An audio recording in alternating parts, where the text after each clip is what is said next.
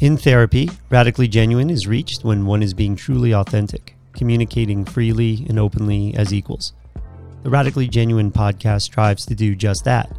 We will question areas of mental health, culture, societal norms, and what is truly needed to improve the lives of others. Dr. Roger McFillin is a clinical psychologist and board certified in behavioral and cognitive psychology.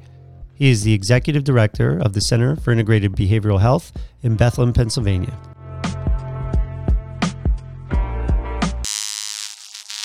Welcome to the Radically Genuine podcast. I am Dr. Roger McFillin. Sean, there's a Zen Buddhist concept of beginner's mind. And that's where you look at every situation that you are placed in as if it is the first time you are seeing it. And I think as a clinical psychologist and as a middle aged man, I want to approach today's conversation with a beginner's mind. We are certainly behind the pharma iron curtain here in the Western world and in the United States in particular, where we tend to view a lot of normal and expected lifespan shifts through this medical perspective. We certainly live in a society that tends to medicalize normal experiences. And where I need to approach my work and conversations like this is to think about and see the experience of being a woman from varying perspectives. It is not new to any of our audience that women or are more likely to be diagnosed with a psychiatric disorder. And be diagnosed with a psychiatric disorder or look at their experience through a medical lens. So their mood changes, shifts that might happen premenstrual, or middle age experiences around perimenopause or menopause. It can certainly be pathologized. And especially in the, in the mental health system, how you communicate your experience matters to how the allopathic medical doctor is going to interpret what you are feeling. So there is a direction on our podcast around women's health that I want us to move forward in by bringing in experts, alternative voices, authors, researchers to begin to have this conversation. And that takes me to today's guest. I want to introduce a very interesting woman who is taking this subject from an alternative perspective. She's an author Tania Elfersy. And her recent book is The Wiser Women's Guide to Perimenopause and Menopause, which, upon launch, became a number one Amazon bestseller in the UK and US. She's also authored uh, an, an, additional book called Purple Leaves, Red Cherries, a book on motherhood that she co authored with Andrea Katzman. That's won four international book awards. Now, the, the Wiser Women's Guide to, to perimenopause and menopause provides an alternative perspective from lived experience in how to develop a path towards natural symptom relief and enhanced sense of well-being. She's doing a lot of excellent work, coaching, consultation, education and she's promoting alternative ideas that are outside the realm of, I think, what is the typical Western medical approach. I know from a mind body spirit kind of connection, there's a lot that's familiar in her book and in her work. And I do believe that there's a bit of awakening in the Western world to considering globally and generationally, cross culturally, how different viewpoints and ways of living can create enhanced sense of well-being as well as alternatively a certain way of, of thinking about our experience and approaching our life in that way can create many problems. So without further ado i want to welcome tania elfersy to the radically genuine podcast. So great to be here. Thank you. Well i want to just open it up. Uh, th- there's a story to be told, as with every guest, because you are a non medical professional who has taken on the subject of menopause, perimenopause. And I know that they're, you know, in doing so, there's going to be some backlash whenever you're outside of the what is the typical norm and way of viewing things. You're you're vulnerable. But just tell us the, our, our, your story and how you've gotten to this place in your in your life. Yeah, so I was in my early 40s, juggling motherhood and my little business. And I started experiencing symptoms that I had no clue what they were in terms of putting it in a midlife change framework. But it started off, I started getting sick a lot. I had a lot of migraines, was feeling really down, mood swings, hair loss, um, night sweats. And it took me a few years to hear of the term perimenopause because once upon a time, menopause was viewed as a change that happens over decades. But over the last few decades, medicine has narrowed it down to a point in time, one year after your last period. And I, like so many women who enter their 40s, I had no clue. I thought menopause, that's not me. That's like average age 51. And for some reason, I thought that would happen really quickly. I don't know why I thought that, but I did. Um, it, you know, when we when we become a woman, it doesn't happen quickly. It happens over years, and and when we end our reproductive years, it also happens over years. So once I discovered that um, I was in perimenopause, which can last up to ten years or more uh, before that point in time of menopause, I started researching, and this was about ten years ago, and I all I heard was it's your hormones it's your hormones. Your hormones are malfunctioning. You need a hormonal treatment, be it natural or synthetic, but you need a hormonal treatment to overcome this malfunction of your hormones. And that just didn't make sense to me. I was like, well, why would my hormones get it wrong? Why, like, I, you know, was born, became the woman who I was. No one interfered then. Everything that I went through in adolescence, uh, becoming a woman, three natural uh, pregnancies, natural births.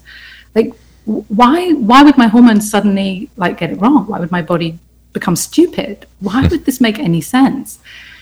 And I had an appreciation for the female body as a as a wonder, and I'd seen it, um, especially in birth and uh, breastfeeding my kids, and and so I was, I just rejected this mainstream narrative and set off on a journey to find out what, what could be causing the symptoms and what could heal them. And I was trying lots of remedies and herbs and acupuncture and running to different, you know, treatments. And, and I, because I was feeling very crazy and thinking like, oh, if I could just find that one thing that would make me feel like myself again, then, you know, everything will be fine. And so I was just looking outside of me for that one thing. And in 2015, I came across an understanding called the Three Principles of Innate Health, which looks at the interplay of mind as in universal intelligence, thought, and consciousness, and how that creates our human experience. And very quickly, I had an insight into the nature of thought. And the insight was quite simply that if I didn't have unresolved issues, I wouldn't be having PMS. And at the time, I was having two weeks of PMS every single month. So that was a joy for everyone around me. And and I thought, oh, if I didn't have unresolved issues, I wouldn't have PMS. But I'm creating the unresolved issues by taking my thinking seriously. And I saw that taking my thinking seriously was a choice. I didn't have to do that. And I also saw that if I didn't take my thinking seriously, life would be easier. So, sounds simple, sounds way too simple, but at, in a moment, I knew I wouldn't have my PMS. But within days, I was able to clear up all my physical symptoms, which included the night sweats, the migraines, the um, I had really bad eczema and skin outbreaks. um, and, and everything else that was going on for me. And just through that shift in consciousness, I was able to clear up all my symptoms. And at the time, I was, wow, what's going on? How could that be? I don't really know. And nine months later, I fell back into a sort of stressful situation and my symptoms started coming back. And I thought, oh my goodness, I'm a fake. But then I had another insight, and I had an insight, an insight that my default is joy.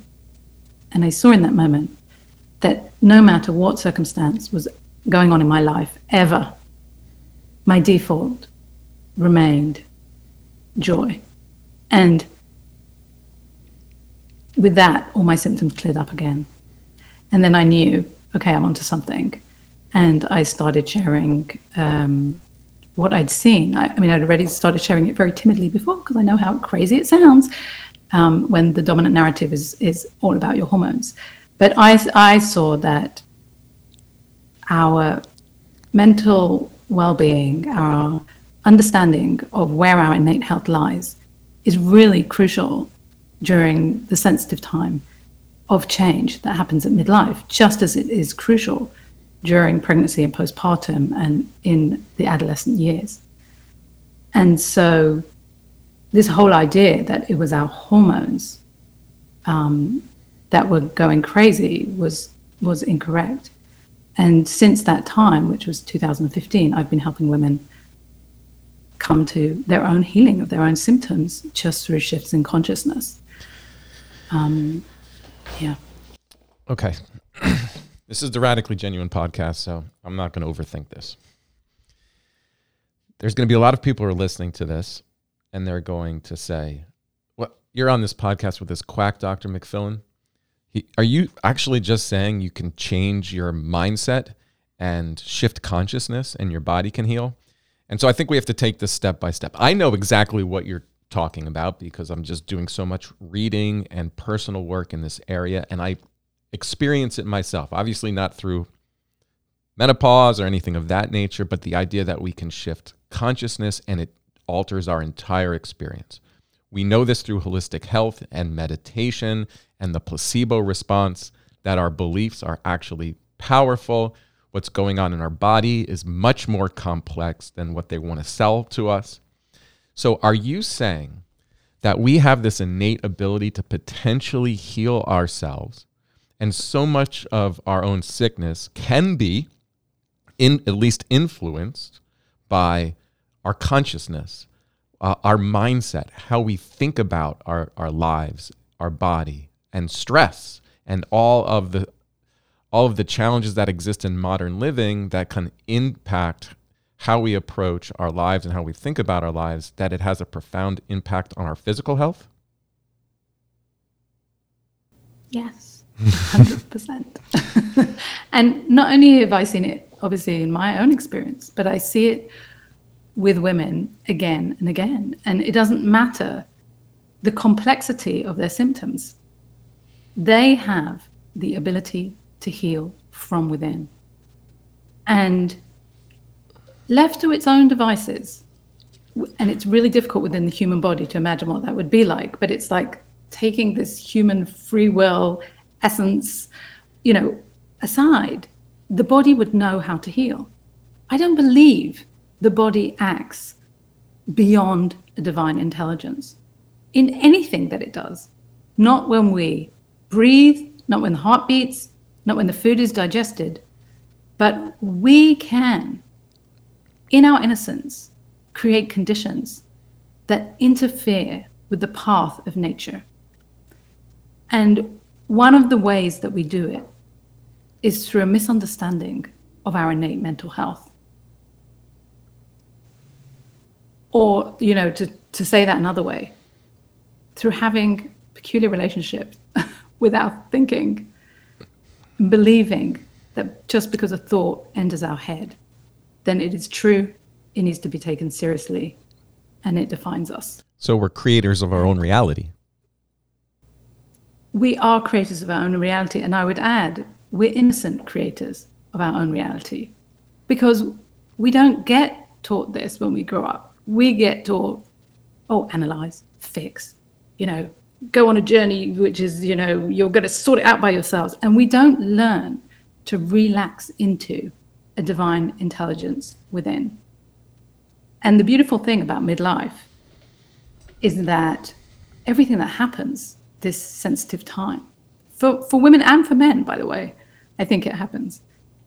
It's a pushing to the surface, a need to recognize this divine intelligence, a need to recognize that we're not alone, even though we are the innocent creators of this imbalance on many levels, you know, like huge imbalance or little imbalance. We're not alone in the healing process. We can just get out the way and let nature do its thing. And nature, in this case, knows exactly how to take us through midlife change. We come in with our little stories about hormones, going crazy, so wild, need to be fixed, the doctor needs to fix me, that we don't see it, but nature knows. And we can just relax into that divine intelligence. And if we're experiencing symptoms, we can heal them. So, Tania, that's not dismissing the fact that there are changes hormonally that occur through menopause, correct? There, there are changes that occur hormonally through menopause. I can't actually, I don't have a lab in my house or, you know, access to a lab. So I am going on the fact that people have told me that there are these things called hormones. And I guess, you know, when I was pregnant, I did these tests that showed that the hormone levels were a certain level, and that was useful.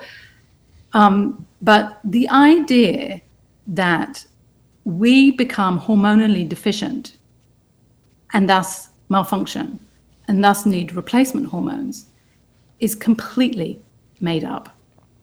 And so we have this whole discussion around estrogen, progesterone, and some people now bring in testosterone. And w- there is this idea that the body gets it wrong and that we need to come in and fix it. Well, I don't know that there's not something else that rises when the hormones go down. Like this whole idea that we go into lack rather than we're moving through a rite of passage to an elder. What are we gaining as we move through that time? So it suits some financial interests to tell us that we're moving into a deficiency and into a lack. But I don't see it that way at all. That's an interesting perspective. Let me ask some other questions here. So, I, I, think what you're saying is you're talking about the natural process that occurs across the lifespan, and there's some function and purpose to this, maybe biologically, spiritually. What then would be the function of menopause in a lifespan?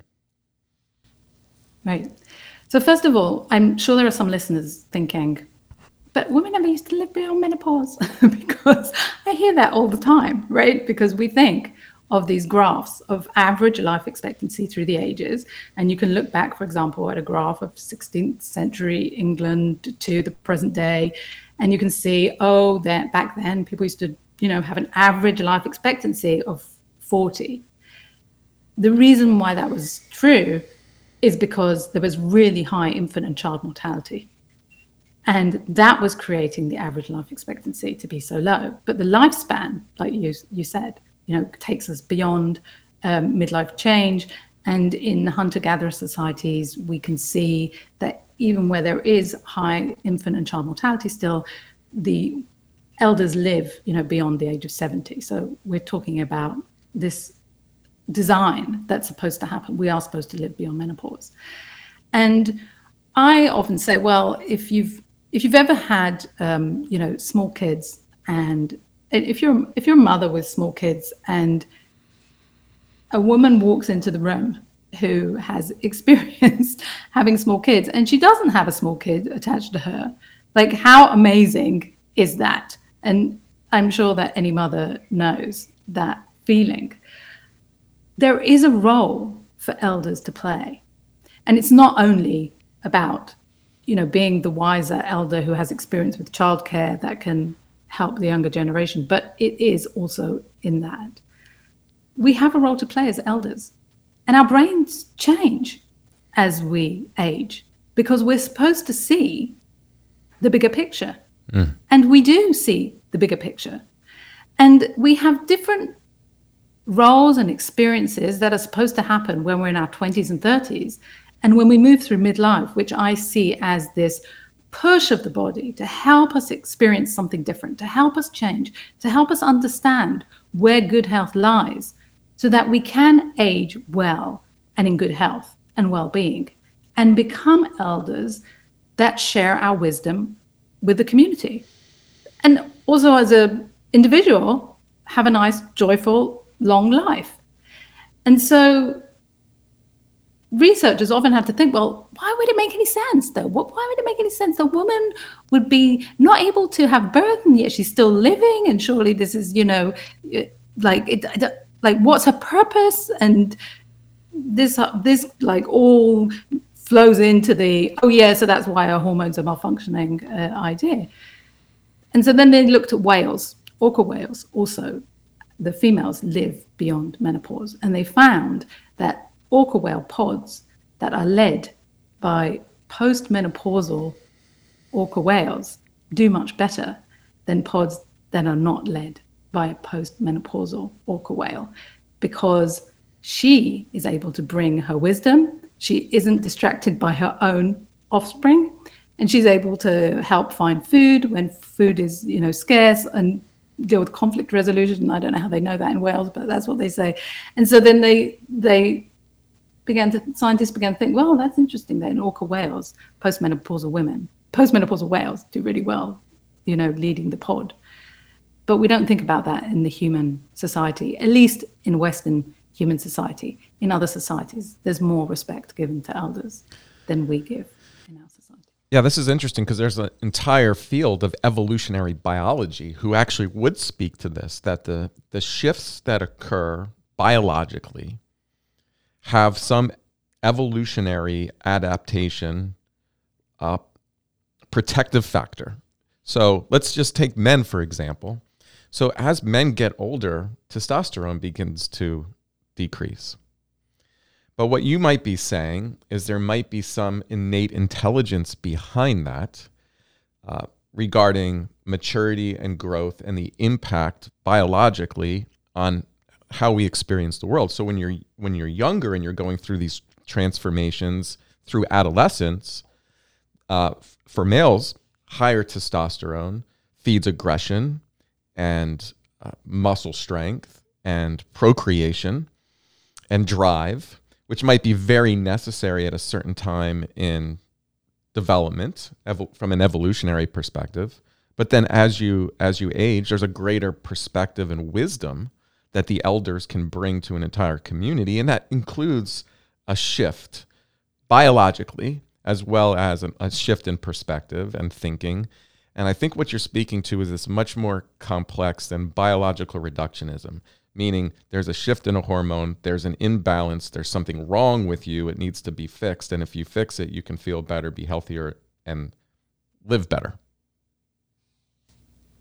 Yeah, yeah, I mean it's it's pretty hilarious when you look at it when you when you take a step back and you think, oh, the body does this naturally.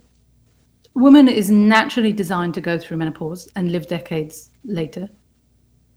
And yet we think that we know what her body needs, not only to overcome symptoms, but also there's this narrative of preventing disease.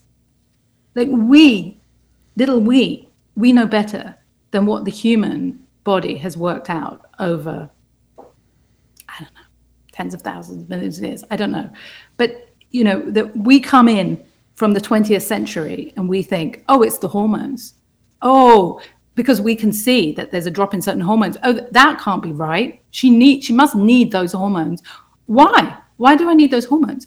Why do I not need actually this sensitive time, which is pushing me through this rite of passage is pushing pushing me um, to change and to become an elder.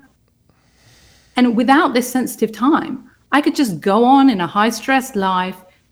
For some women, you know, eating crap, not exercising, like doing all these things, and there would be nothing that came along to tell me, oh, if you don't like start working out how health is created, like you're going to have trouble down the line and you're not going to be able to serve your, yourself and the community.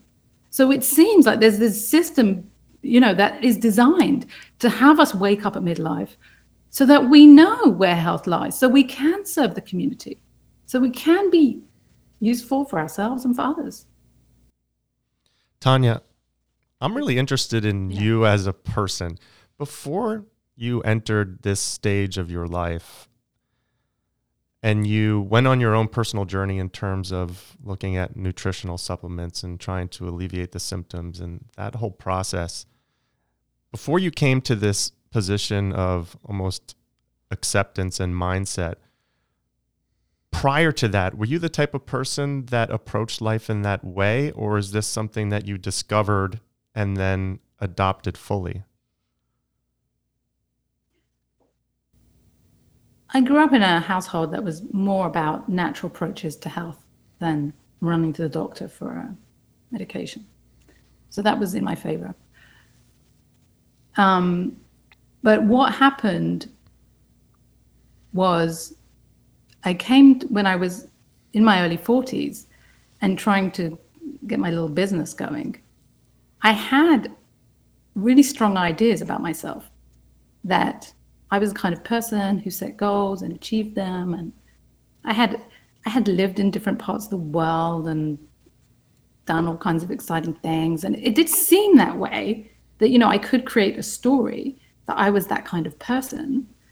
And I remember doing this exercise once uh, for a sort of online business course where you get to ask your friends, well, how, how would they define you? And my friends defined me like, you know, define me like that too. Well, you're passionate and you you set goals and you achieve them. And so this was really part of my identity that I held on to very tightly. And I thought that was true. That was me. And so when I came to midlife and my my little business wasn't going as I had defined that it should go, that felt like my identity was falling apart. That felt like I was falling apart. And that was new. And that was sort of a new struggle that I was experiencing because before then, I guess, things, you know, I just had a light-hearted nature about me. But coming into midlife, I kept hearing this thought of I'm not enough. And I believed it because when I heard it, it it made me feel bad, right? Because I because I believed it. And so then you're on this circle of, well, I'm not enough. And then I'm like, well, surely I am enough. Well, surely there's things I need to do to realize I am enough.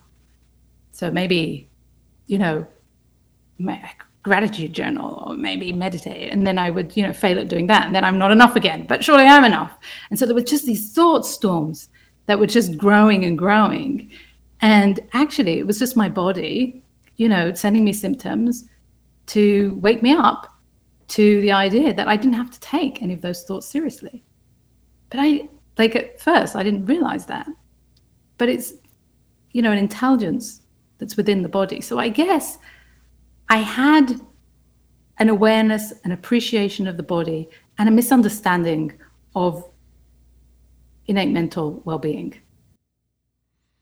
Yeah, I think I hadn't really experienced something like that before. Yeah, I, I'm I'm trying to put myself into the position of a woman who's in her midlife right now, talking to her friends about entering this stage, and they're probably collaborating about ideas or what they may be reading or something that might be working for them. And it's almost like you had to go through this period of discovery before you came to what works for you and has worked for others. Is there a message that you can provide to those women that are listening right now that might be reading blogs or talking to an acupuncturist or an OBGYN about how to be proactive and alleviate symptoms? Yeah. Number one, your body is brilliant. So, how does that change things? right? No doctor. It, it's interesting because, you know, when I first started off in this work, I was, you know, terrified that people said, "Well, you're not medical health. You know, you're, you're not a med- you're not a doctor. You're not medical health, medical professional, uh, etc." And now I realize that I can say the things that I say because I'm not trained. You know, it, it, I don't have to tear down all these ideas of you need someone else to fix you in order to feel good our bodies are brilliant. And there is no one who lives beyond divine intelligence. Like it runs in every single body. So if we can play with that idea, even if it seems like a woo woo concept or something to begin with, how does that change what we're experiencing at, at midlife? How does that, you know, if the body is brilliant and if we, we realize we are designed to live beyond midlife change, then what do these symptoms mean? And as I like to ask my clients, well, what does your body want you to know? And there will be women that go, well, I don't know. What is my, can't you tell me what my body wants me to know? I mean, I am not hearing anything here. What does my body want me to know? And I'm like, okay. Normally something pops up, but we often don't want to hear it. And if we can just play with that and just wonder around that, I wonder what my body wants me to know. If I accept that my body's intelligent, I wonder what my body wants me to know. And there's normally an answer right there. Mm. And it's the great news is it's so much simpler than we think. Because if we get caught up in this story of, oh yeah, you need to go and go to that doctor and she does compounded hormones, and then you need to pay that much money, and then you need this and you need that, and you need to take it at this time of the month or that time of the month, and then you need to add the progesterone. And it's really complicated. And it plays into this idea of the body doesn't know, which is historically what you know medicine has thought of women's bodies. But what if the body does know? What if the body's brilliant? What's our role then? Well, this is a revolutionary concept in today's Western society because we are taught to view our emotions, our physical sensations, our experience as symptoms of illness or disease. And who is there to fix our symptoms of disease? Who's going to restore our disease based self back to health? Well, it's the doctors, which is a medicine or a drug. It's, not really medicinal, it is a drug. So, this is revolutionary because you would be shifting your idea, your mindset that what you're experiencing is actually transformative. So, last couple days, I've been getting in here quite early.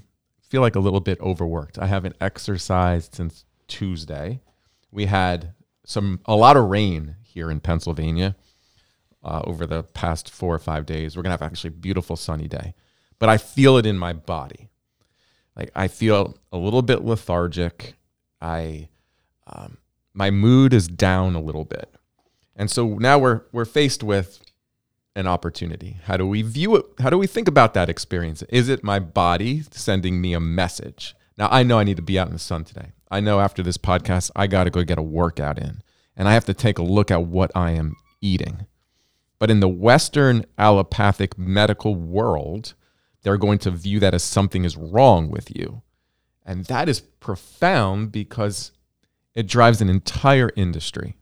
My question is this I'm fascinated because I actually want to play both sides of this around hormone replacement therapy because um, the research I did in response for this podcast was also to look at the other side and the medical viewpoint of how to treat perimenopause and menopause. But what do you know about the history of viewing menopause from a perspective of a hormone deficiency? What do we know about these outcomes physically, the dangers potentially of hormone replacement therapy? Because this is getting to be something that is, uh, you know, standard care in the United States medical system, at least, to now view this from a perspective as a hormone deficiency. Yeah. So it all started in the sort of almost 100 years ago when they were able to isolate uh, hormones. And the FDA first approved estrogen therapy for use um, for, for menopause symptoms in 1942. But it really took off in the 1960s when there was a book published called Feminine Forever I happen to have a copy here. It's such an incredible read. Mm. It was it was by this um, gynecologist from New York, um, who had a certain bedside manner about him. He used to call menopausal women castrates and living decay. And he promised women that they could use a wonder drug called estrogen therapy and they could cure around 30 symptoms that they may be experiencing in menopause. And that it would prevent cancer, heart disease, and strokes. So, all benefits, no risks mentioned, no large randomized controlled trials, of course. And it was pushed out and marketed, and women just lapped it up because who wouldn't, right? Who wouldn't want all these amazing benefits? And it will be your health, you know, solved for you for the rest of your life. And it took 10 years. In 1975, there was um, research published in the New England Journal of Medicine that showed that there was an increased risk of endometrial cancer, which is a cancer of the lining of the uterus. And medicine's response wasn't, oh, maybe it's not a good idea to play with women's hormones, even though there've been people right from the beginning, and you can see a editorial written in 1939, JAMA, talking about estrogen therapy, a warning. But medicine's response to this rise in cancer wasn't maybe we shouldn't play with hormones. It was, oh, women's bodies just don't know even more. They don't know how to deal with this excess estrogen that we're giving them. So we just need to add progesterone and that will protect the that will protect the uterus. So let's do that instead. No large randomized control trials women were given this new combined hormone therapy. And it was only in the 1990s, and then the Women's Health Initiative, which was halted early in 2002, that these large trials, like should you know, should have been done from the beginning, were actually carried out, and they realized that it increased breast cancer, strokes, all kinds of other problems, heart disease.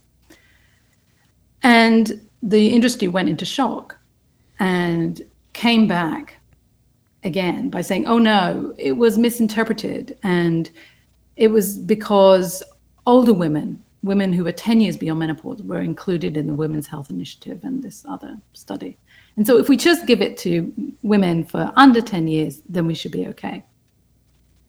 Now, risks are certainly increased, you know, seven plus years, 10 plus years, etc. But they carried on um, telling women that you could take hormone therapy for symptom relief and it would reduce the risk of heart disease and reduce the risk of cancers. And I can show you, you know, doctors going on stage in 2015, 2016 and sharing these messages with women. And so, again, the message is your body is malfunctioning. You need medicine to come in and save you, and this will protect you as you go on. Something happened in 2017 where um, an 18 year clinical trial um, was published in JAMA. And it showed that there was actually no difference between women who were given hormone therapy for an average of like six, six, seven years to women who received a placebo in terms of all cause mortality. And this shook the menopause world. And suddenly, the North American Menopause Society, which before then had included uh, disease prevention as an advantage of HRT, they had to change their policy document. And they took out all the disease prevention ideas that had been made up.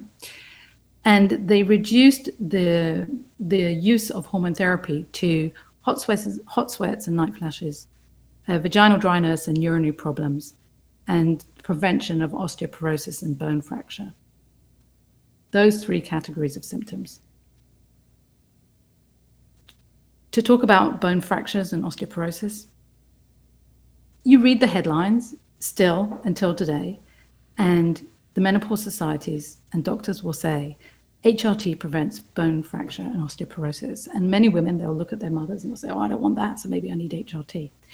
It changes bone density only for the amount of time that you take HRT. Women generally take HRT for less than seven years these days. As soon as you stop taking HRT, your bone density returns to what it was before.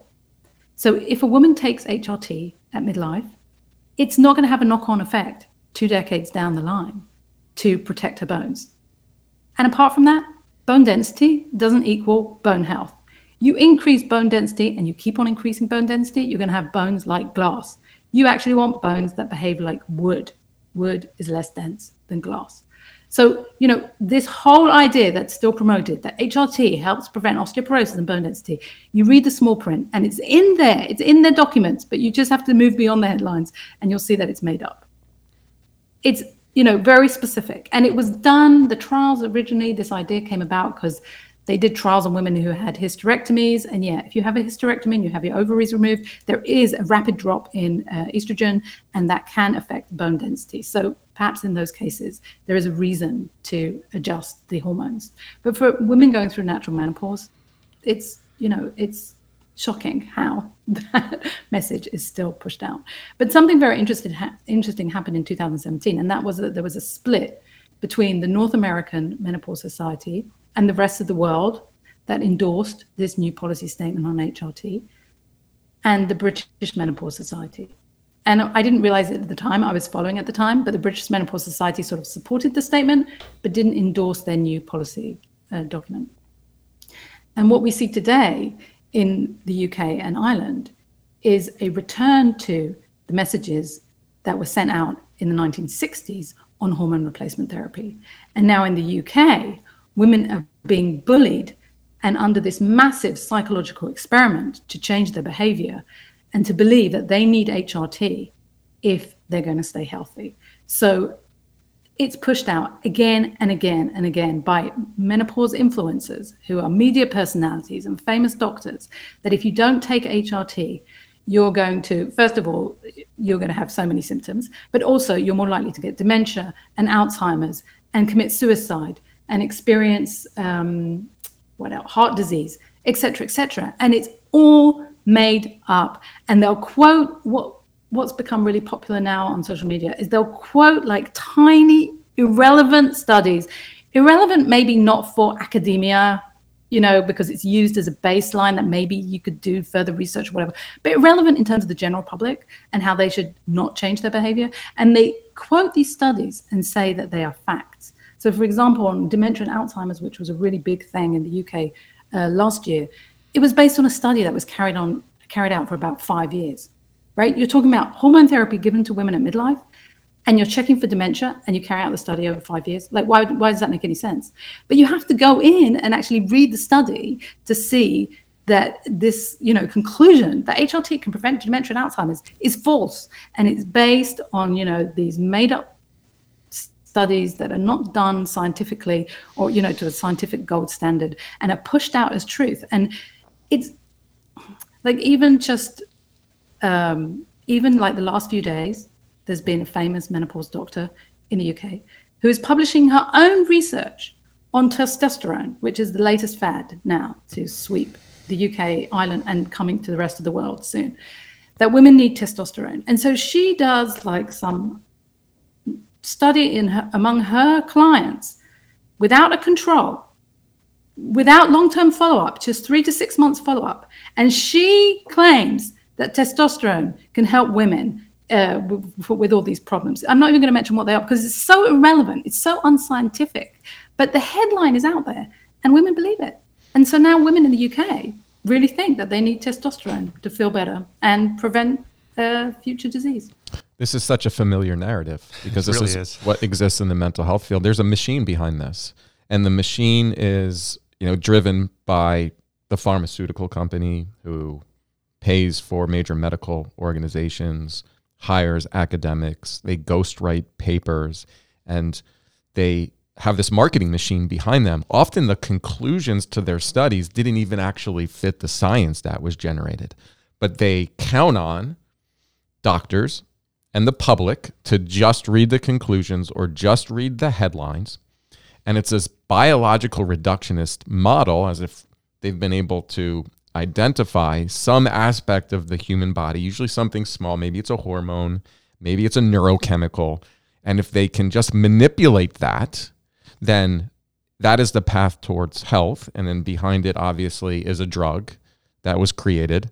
And now it's a, it's a billion dollar marketing machine that has so much power and influence that actually being critical of this exact science or this idea now puts you so far outside the mainstream that you are considered the extremist.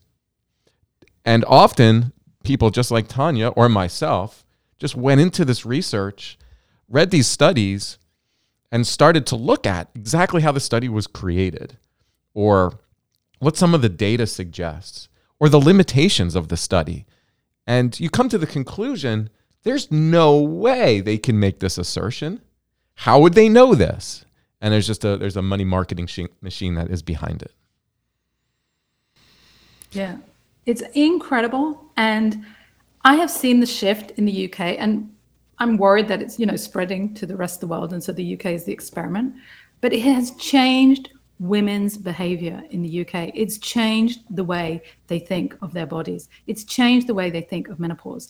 And it is non stop and relentless. And you see it throughout the mainstream media, you see it on social media. Journalists who would once write like balanced articles about menopause, and maybe they would suggest hormone therapy. And I'm not saying never ever use hormone therapy. Like, I'm not a doctor if someone wants to, you know, to try that path, they can try it. By the way, it's a really complicated drug to take. Most women do not get it right the first time. They have to go back to their doctor three or four times until they find a combination that's actually giving them relief and not increasing their symptoms instead of decreasing their symptoms. And that's one of the reasons that doctors are really wary of prescribing this, these drugs. But anyway if a woman thinks like she cannot survive and you know she's got to you know her, the end point and she says i just need something and you look at it as a first aid measure okay first aid measure. But when it becomes a lifestyle and you're not told the risks of long-term use and you're not and you're not you know doing the regular checks that you need to do then it's just dangerous. But what they what they've done is it seems that there's like HRT editors in the newspapers in the UK. And you have to sort of like, it seems like they have to get HRT into the most ridiculous stories just because they're under some kind of agreement. You know, I don't know this, but it seems like this must be the case. Otherwise, why would journalists who used to write about things in a more balanced way, why would they suddenly not write about it in a balanced way? Why would they only say that HRT is the only solution? When, you know, a few years ago, that wouldn't be what they were writing. So who is who is telling them what to write? And why is this campaign going on to change women's behavior? Well, you've seen it in you know in your industry like that the, this just the way these big interests work and this pharma sales you know of hrt have gone through the roof in the uk they're now like all these women are now caught up in these unreliable supply chains and so they're not getting the HRT on time. And then they're experiencing withdrawal symptoms. And then they believe even more that they need the HRT because their hormones are now going all over the place. And so, how amazing is that for the business model that, you know, all these women now think they need it even more. And um, they're telling their friends who are then running to get it even more. And I hear from women again and again, I feel so alone because I feel like all my friends have now just bought into this narrative. It's a complete, you know, psychological operation. Tania, you brought up lifestyle, and I'd like to use this as a transition to talk about other cultures. My mother in law is Taiwanese. After the birth of our child, my wife observed that traditional practice of the sitting moon or the sitting month, which is that period of postpartum care intended to kind of restore balance. I'm curious about how different cultures view and approach the transition to menopause. Yeah. Surprise, surprise. Where there is a respect for elders, where menopause isn't viewed as a pathology. Women experience fewer symptoms and easier transition periods. And the famous example that's quoted often is in Japan. The word for the equivalent word for menopause in Japanese is konenki, which means a sort of transition period of energy and renewal just exactly how we think of menopause in the West, right? And it's viewed as a time of change between the ages of 40 and 60. It's not even connected so much all the time to the end of the menstrual cycle, but it's it's just connected to this idea of a different energy coming through. And women in Japan have far fewer symptoms. Um, so there will be some who say, oh, that's because they eat tofu. But it's not only in Japan. It happens in Pakistan, in Mexico, in you know, in all different countries where women have different experiences. And of course, if you're going to come into menopause, like is happening in the West, where you fear it, you fear aging, you have got no idea of it being a rite of passage that you need to lean into and relax into, but rather you're fearing the symptoms, you're reading what's out and there in the media, you think it's going to cause disease. Well, you're coming in with a stressed mind, you know, just into that time. And of course, you're going to have a worse experience. And then, yeah, it is a sensitive time. So if your life is out of balance, as it is often in the West, because we're trying to, you know, well, do the best we can with the thinking that we have, but you know, create we create these lives that are not in balance. Then the body starts talking to us, and we're you know flawed because we just think, oh my god, my body's gone crazy. It's my hormones. I need fixing, etc., etc. And we're on this cycle. And uh, yeah, I'm I'm so happy you shared yes, those. Ex- it, I'm so happy you shared those examples because it, it had me thinking about the limitations of the English language. And I'm aware that I, I think it might be Italian. There's like 13 words for love. And you shared the example of how the Japanese language approaches this. And even on today's conversation, we were using the words of symptoms. And symptoms leads to diagnosis. Diagnosis lead, learn kind of goes to treatment. So do we need a new word for this? Do we need to stop saying symptoms? Is there something that you use to help that mindset change? Yeah, I do call them messages from the body, and I even call them gifts. And it drives women crazy sometimes. And I understand that because I've been there in that sense of I'm falling apart. I just want the thing to fix me, right? But they really are blessings, gifts, messages. And the body cannot work in any other way if it wants to communicate with us but through sending feelings or symptoms. And if we just had an understanding and appreciation for the way the body works, we, we would have a different relationship with what we're experiencing. And that, not only would that create a different experience of what we're experiencing, but it would, it would lessen these messages from the body because the body would be able to work with us in cooperation to bring us back into balance. And all the body ever wants, ever is for us to come in back in, into balance. We misinterpret the symptoms as malfunction. It's not. It's intelligence. I love it. Yeah, brilliant. All right, I'm going to play the other side. So I did some research here um, in preparation and was listening to a famous medical professional who is a big believer in the hormone deficiency model. And she said something I thought was kind of reasonable. She said that we should be able to provide people with a range of alternatives. And not everybody views the lifespan as a quantity of years. So let's say that hormone replacement therapy does increase all cause mortality or the risk of disease further down the line. But if you engaged in hormone replacement therapy, it would improve your quality of life during some key years. Let's say 45 through 60, increased energy, vitality, and mood.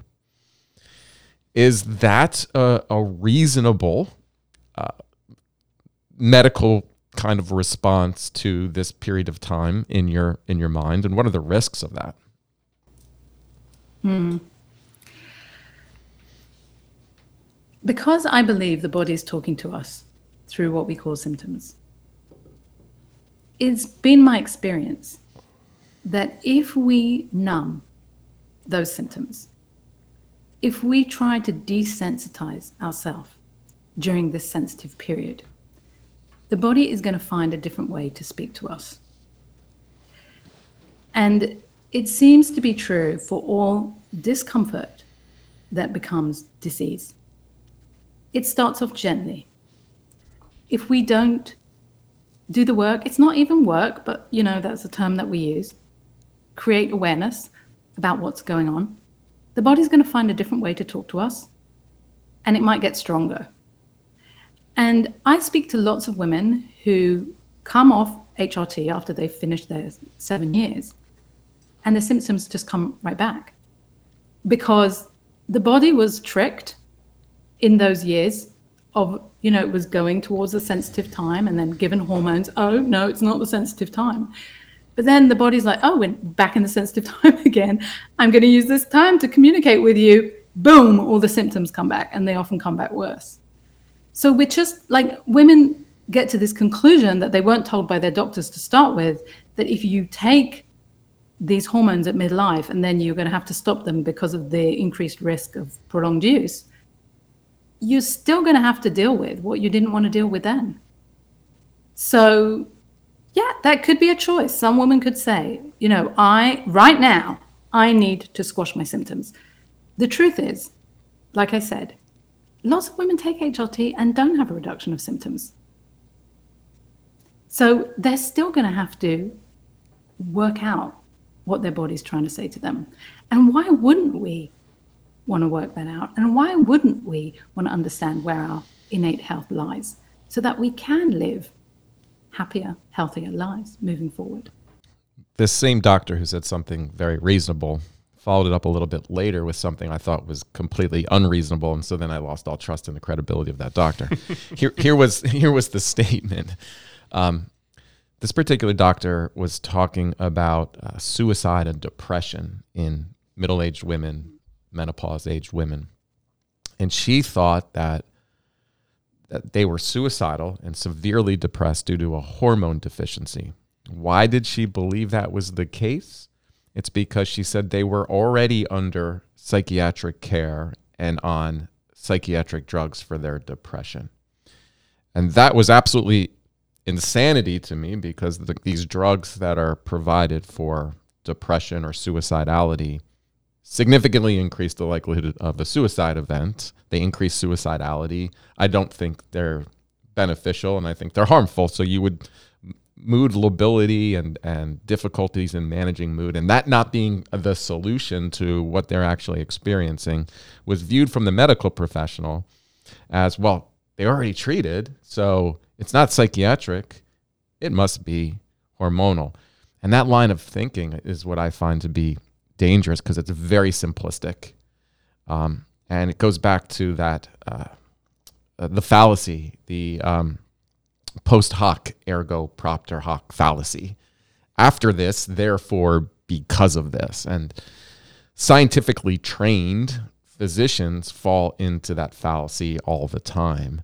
Um, they have all these anecdotal reports that they gave a medical intervention. The person reports some form of improvement. They attribute it just to the medical intervention. But I think what this conversation does bring us back to is the power of beliefs.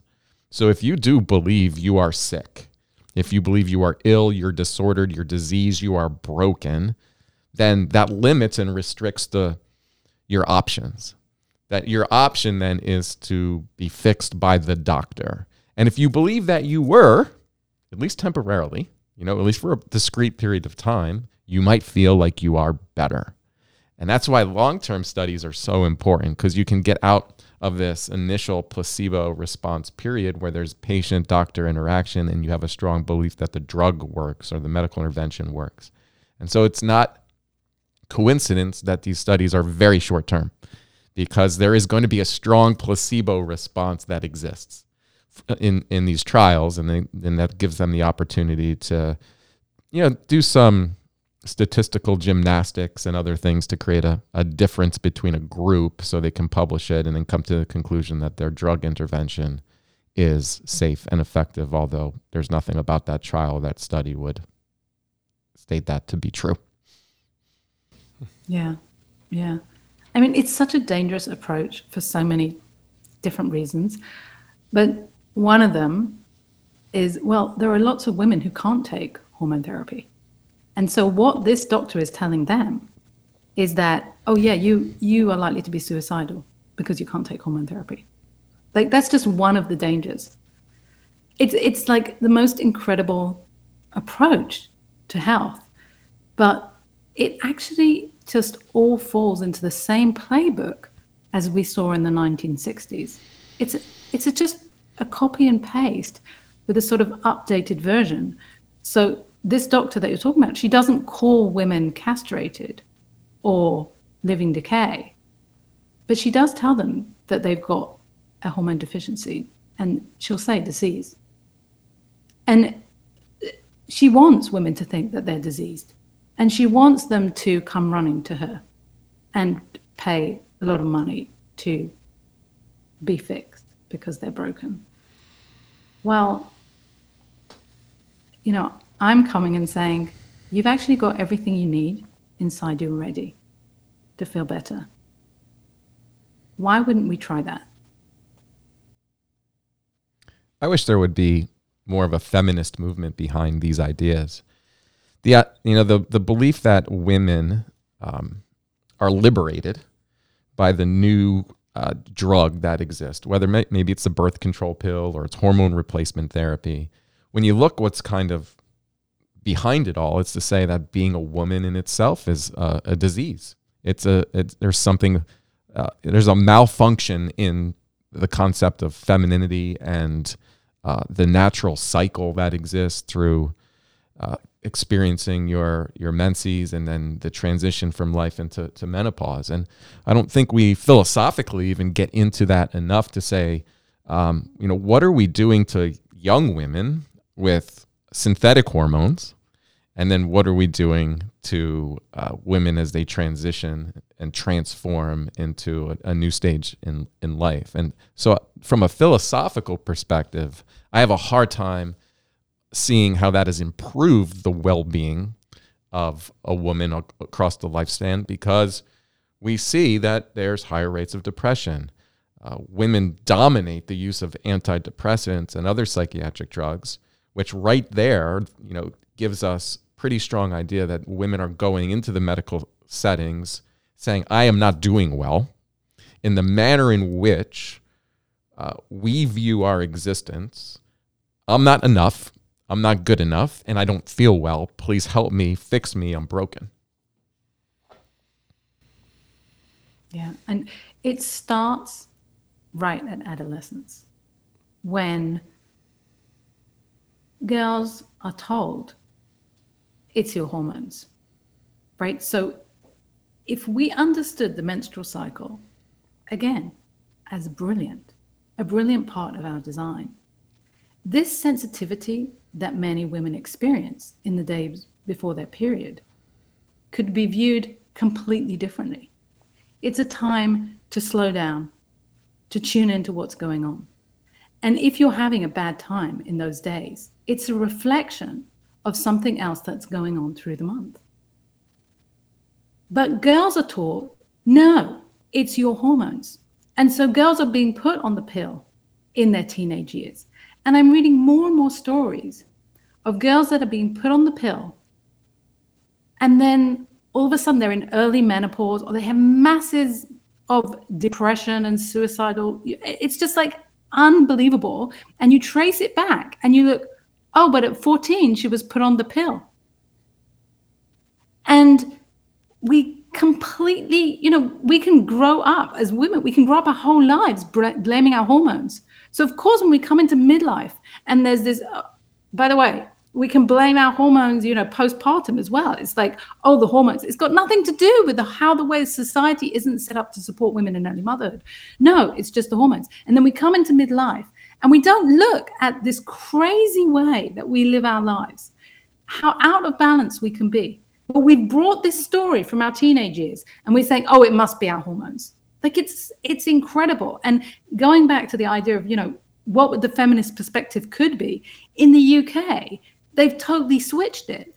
And they've said you to be a feminist, you need to have the access, the free access to all these hormonal drugs. And it's an outrage that we don't. And thus, we want more women to be tied into these big pharma supply chains. And they think that that's feminist. And they've literally called it a menopause revolution to get more women tied into the pharma supply chain. And they're calling it a feminist, you know, a feminist goal. And it's just mind blowing. Like when you take a step back and you're like, how is this? an expression of feminism? How is viewing the female body as deficient, viewing the, the right path through midlife change being one of relying on pharmaceutical supply chains? Like, how is that feminism? It's beyond me. I'd go even further. I think it's uh, you know one big purposeful conditioned scam to believe that women's lives are better if they can be in the workforce longer and contribute to society through career over other things, and the use of a birth control can then prevent you from having children and somehow liberates you to have more sex or unprotected sex, and somehow that leads to a higher quality of life. Show me where that has uh, you know any standing as we see more women are are miserable and their their lives are nothing what they imagined it to be. It's a, it's an emptiness. If if listen, if you want to work more and not have family, and then the birth control can be pill can be able to provide you that that path, I think you know more power to you to have that freedom.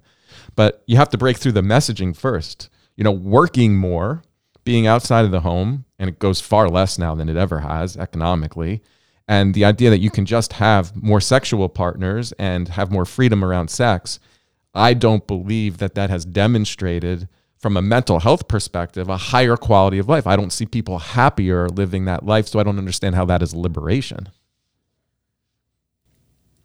Yeah, and a good point about menopause is that wisdom does come through. And so I speak to a lot of women who realize that they're not on the path for them come midlife. And they realize that that high powered job that's sucking all the energy out of them and is not their passion perhaps isn't the answer for them. And so they do make shifts. And we often misinterpret that sort of uncomfortable feeling that we have with the lives that we've innocently created as the midlife crisis, totally made up. But it, it's like we we are getting these messages, and so if we misinterpret them, then there can be this explosion. But if we tune in and realize the intelligence that's coming forth at this time, then we can say, oh, you know what? I think I'm going to get my life back in balance. I don't think I'm going to be working that 12 hour job anymore. I think I'm going to be spending a bit more time doing things that I love. And I see it time and time again that women are moving into these like new positions or they're freeing up time for themselves and they're creating the life that actually creates health. And that's the intelligence bubbling to the surface. And and we don't perhaps we don't need to do that when we're in our 20s and 30s. But come our 40s and our 50s, the body's saying, mm, you're not going to be living that kind of high stress life if you think like that's serving you. Because I'm here to tell you that it's not. Hmm. And so I'm not saying, oh, that means all women come 50, you know, you need to leave your big high powered job. You know, if that's your passion and you think that you can do that while your life is in balance, that's fine. But like I said, so many women have this awakening at midlife about what they truly want to be doing and that is healthy for them. And we see that in the work of um, Dan, what's his name, the Blue Zones, the guy who, who investigated the Blue Zones. And if we look at the health, um, you know, the the the points that he discovered are crucial to good health as we age. Like that sense of purpose, passion, relaxing time, community, like that's all that that's lacking in so many of our lives in the West. But women see that when they come to midlife and then they get pushed into making changes that best serve them. One final question before we end today. Um, Roger, unless you have any additional questions. I do. So we'll make it two final questions. you go first. Okay. And then I'll go last. I just I just want to know if if you meditate and how much that might have been a contributor to kind of maybe detaching from the narrative of, of the mind. I do not. Sometimes I do guided meditations, but I do not need a meditative practice, meditation practice, because I have, I believe, an understanding of the way the mind works. So this enables me to quite quickly have a different experience of any circumstance that I face. So, for example, I will say, and I mentioned this in the book, the last three years have been literally the most challenging for a number of reasons. And I'm totally fine. And the reason why I'm totally fine is not because I've had to meditate and um, find all kinds of practices to do, but because I have an understanding of the way thought works, the way I can have different relationships with the thoughts that come through my mind, and the way that I can, without effort, but just through shifts in consciousness, have a different experience of anything that's happening.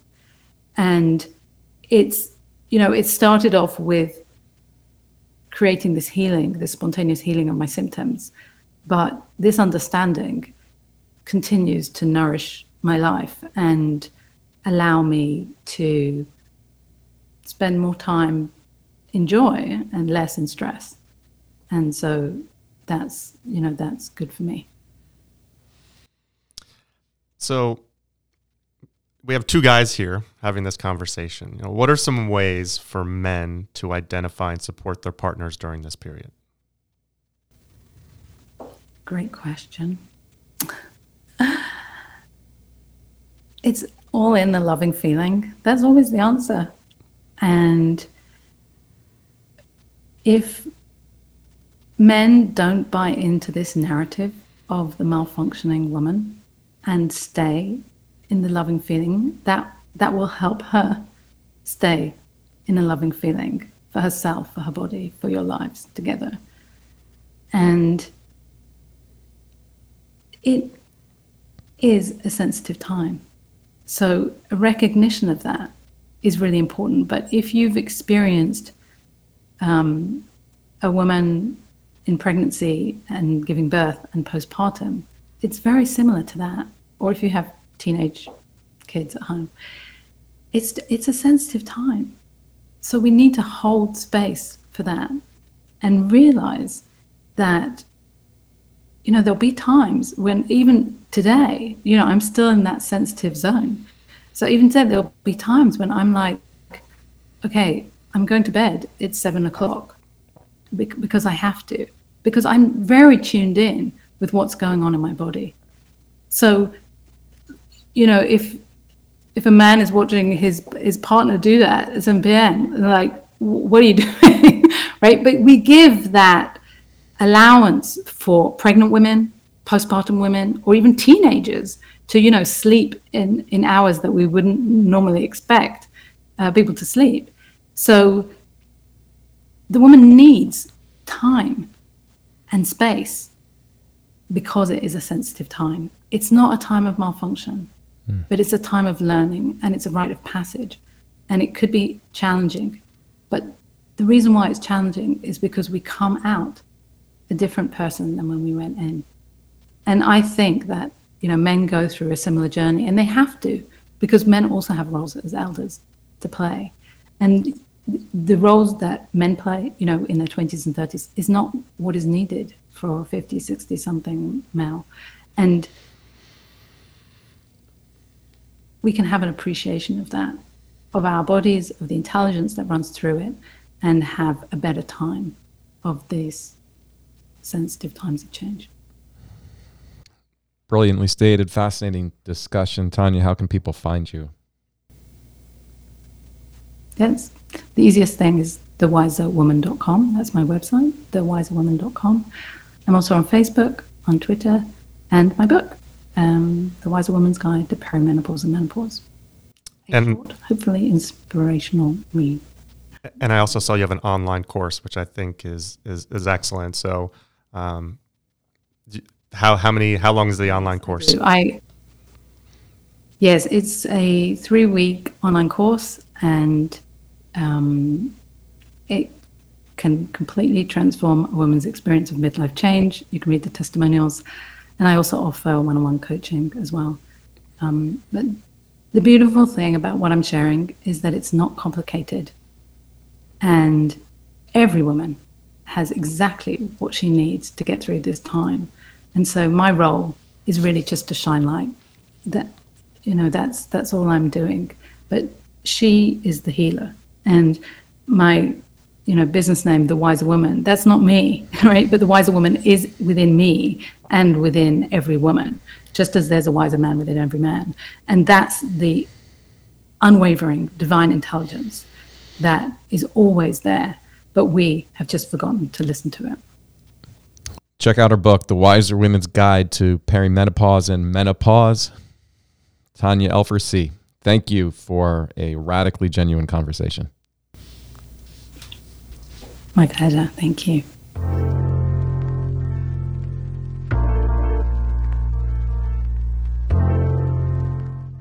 Listening to a podcast may be therapeutic, but it is not therapy.